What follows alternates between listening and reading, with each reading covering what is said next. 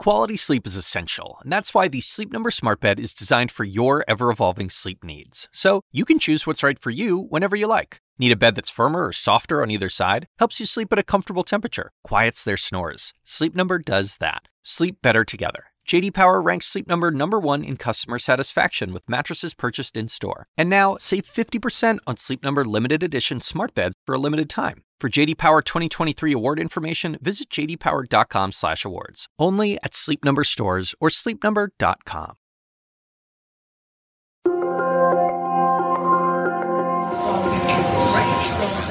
It's heart wrenching. We're caregivers. We took an oath to take care of people, and to have to ration resources is a very painful decision to make. New Rochelle is a suburb about 25 miles outside of New York City in Westchester County. It's become the epicenter of one of the country's largest outbreaks.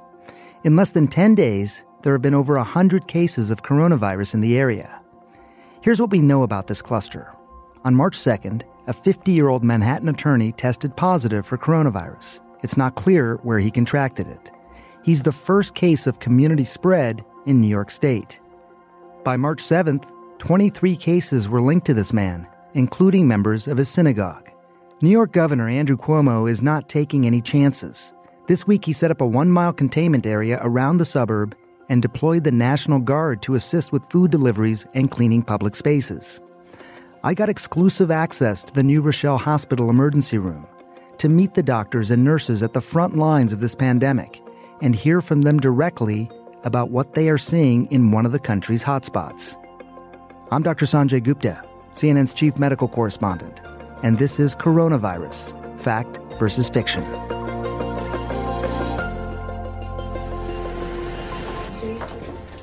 So this is one of our ventilators. You can see that, that it's on. It's, it's attached to our oxygen source and, and to electrical supply. These are typically used in the intensive care unit. Your intensive care unit is full right now, perhaps not surprisingly. That's right.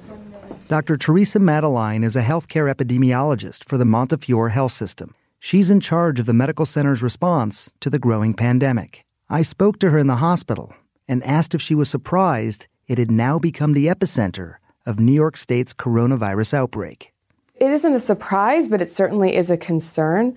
New York and the surrounding areas certainly are a place where we anticipated there might be significant activity, but I think now we're just trying to keep up. Are you able to keep up?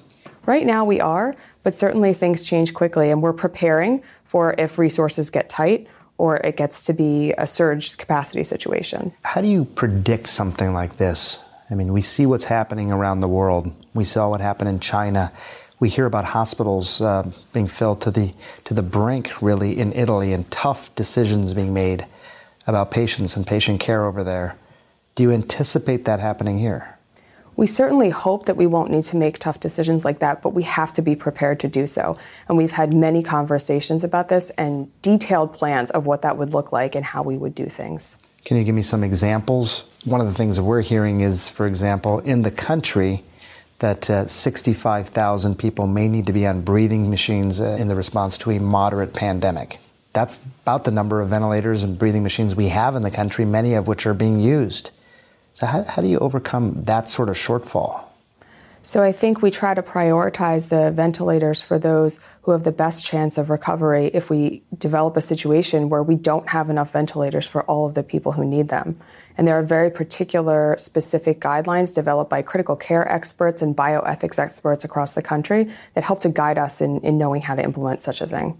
Just, uh, you know, I think it's a tough decision for any medical person, I imagine, because at some point, uh, it comes down to somebody needs one, may not be able to get it because someone else is deemed to be more likely to survive or younger or healthier or whatever. It's just got to be, you know, I, I just, that's the hardest part, I think, in all this. It's heart wrenching. We're caregivers. We took an oath to take care of people, and to have to ration resources is a very painful decision to make. But when we're given no choice, we, we try to collectively together make the best decisions that we can. I spent some time with Dr. Madaline around a ventilator. Okay. So this has become a pretty precious uh, commodity. If patients came in today, patients diagnosed with the coronavirus and needed intensive care, what would happen? Would, would they be diverted to another hospital today because you are full? Likely, we would divert to one of our other hospitals unless there was a patient in our ICU here who, who was ready to be sent to, to a regular floor because they're improving. So we're already sort of at that point of possible diversion. That's right. I'm always struck as a medical reporter, you know, we spend a lot of time talking about numbers and the number of people infected. Um, it's different here because you've actually seen these patients and you get to know like what this virus really does to people. Can you give me some insight into just how sick do people become? What happens to them?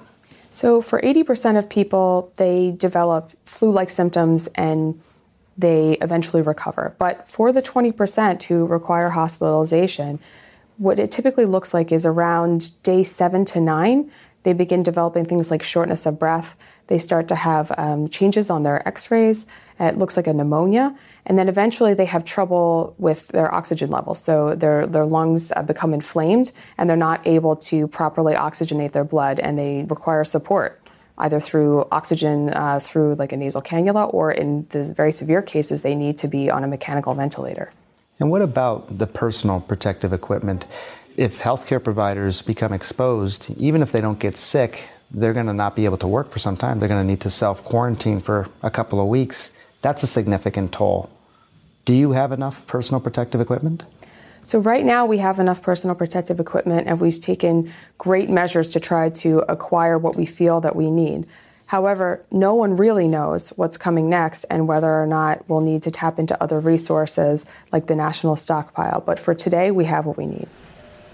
The doctors wanted to show me their new testing kits. So, this is the, the kit. This is our kit for one of the two swabs I would be. When they started the demonstration, we all agreed that to even pull out one mask or one swab would be too much. They obviously need them for the patients, not for a demonstration. So, our pathology department has been working tirelessly to bring uh, a test here online. We did finally get uh, the okay this morning that today. we have a test today. It's very limited still, but in the next, hopefully, week, we'll have enough reagents come in and enough people trained and more instruments so that we can perform more tests. Are you living your life differently nowadays? I am living my life differently. I have a family, I have young children, and we've definitely changed what we do together. We're not taking our children to, to large group classes anymore. Um, we're not going out to eat all as a family to large restaurants anymore. We've definitely made a lot of changes, and we've, we've had to talk together about um, what are we going to do to adjust to that and, and what might happen going forward you know, I think it's always been this balance between, you know, not wanting to alarm people, but also wanting to be really honest about what's happening here. How alarmed are you? I am concerned. When we use the word pandemic, I think that tells us all that this is very serious. Now, we all, of course, have to continue on, and particularly those of us in the medical community have to stay focused. We need to take care of patients and, and help people get well. But I do think that this is going to have a major impact on our society, and I do urge people to take it seriously and to listen to the advice of public health officials and to just think very carefully about the choices that they make. For many of you who are worried that the containment scenario happening right now in New Rochelle could happen where you are, my advice is to recognize that the virus is here and it is spreading. We may see new quarantines, school closings, working from home, but we also know that there are hardworking individuals on the front line, like Dr. Madaline, who are helping keep us safe. Never before has our collective health been so dependent on each individual. We all have to do our part. Remember, you can always go to CNN.com for the most up to date information on the coronavirus. We'll be back Monday. Thanks for listening.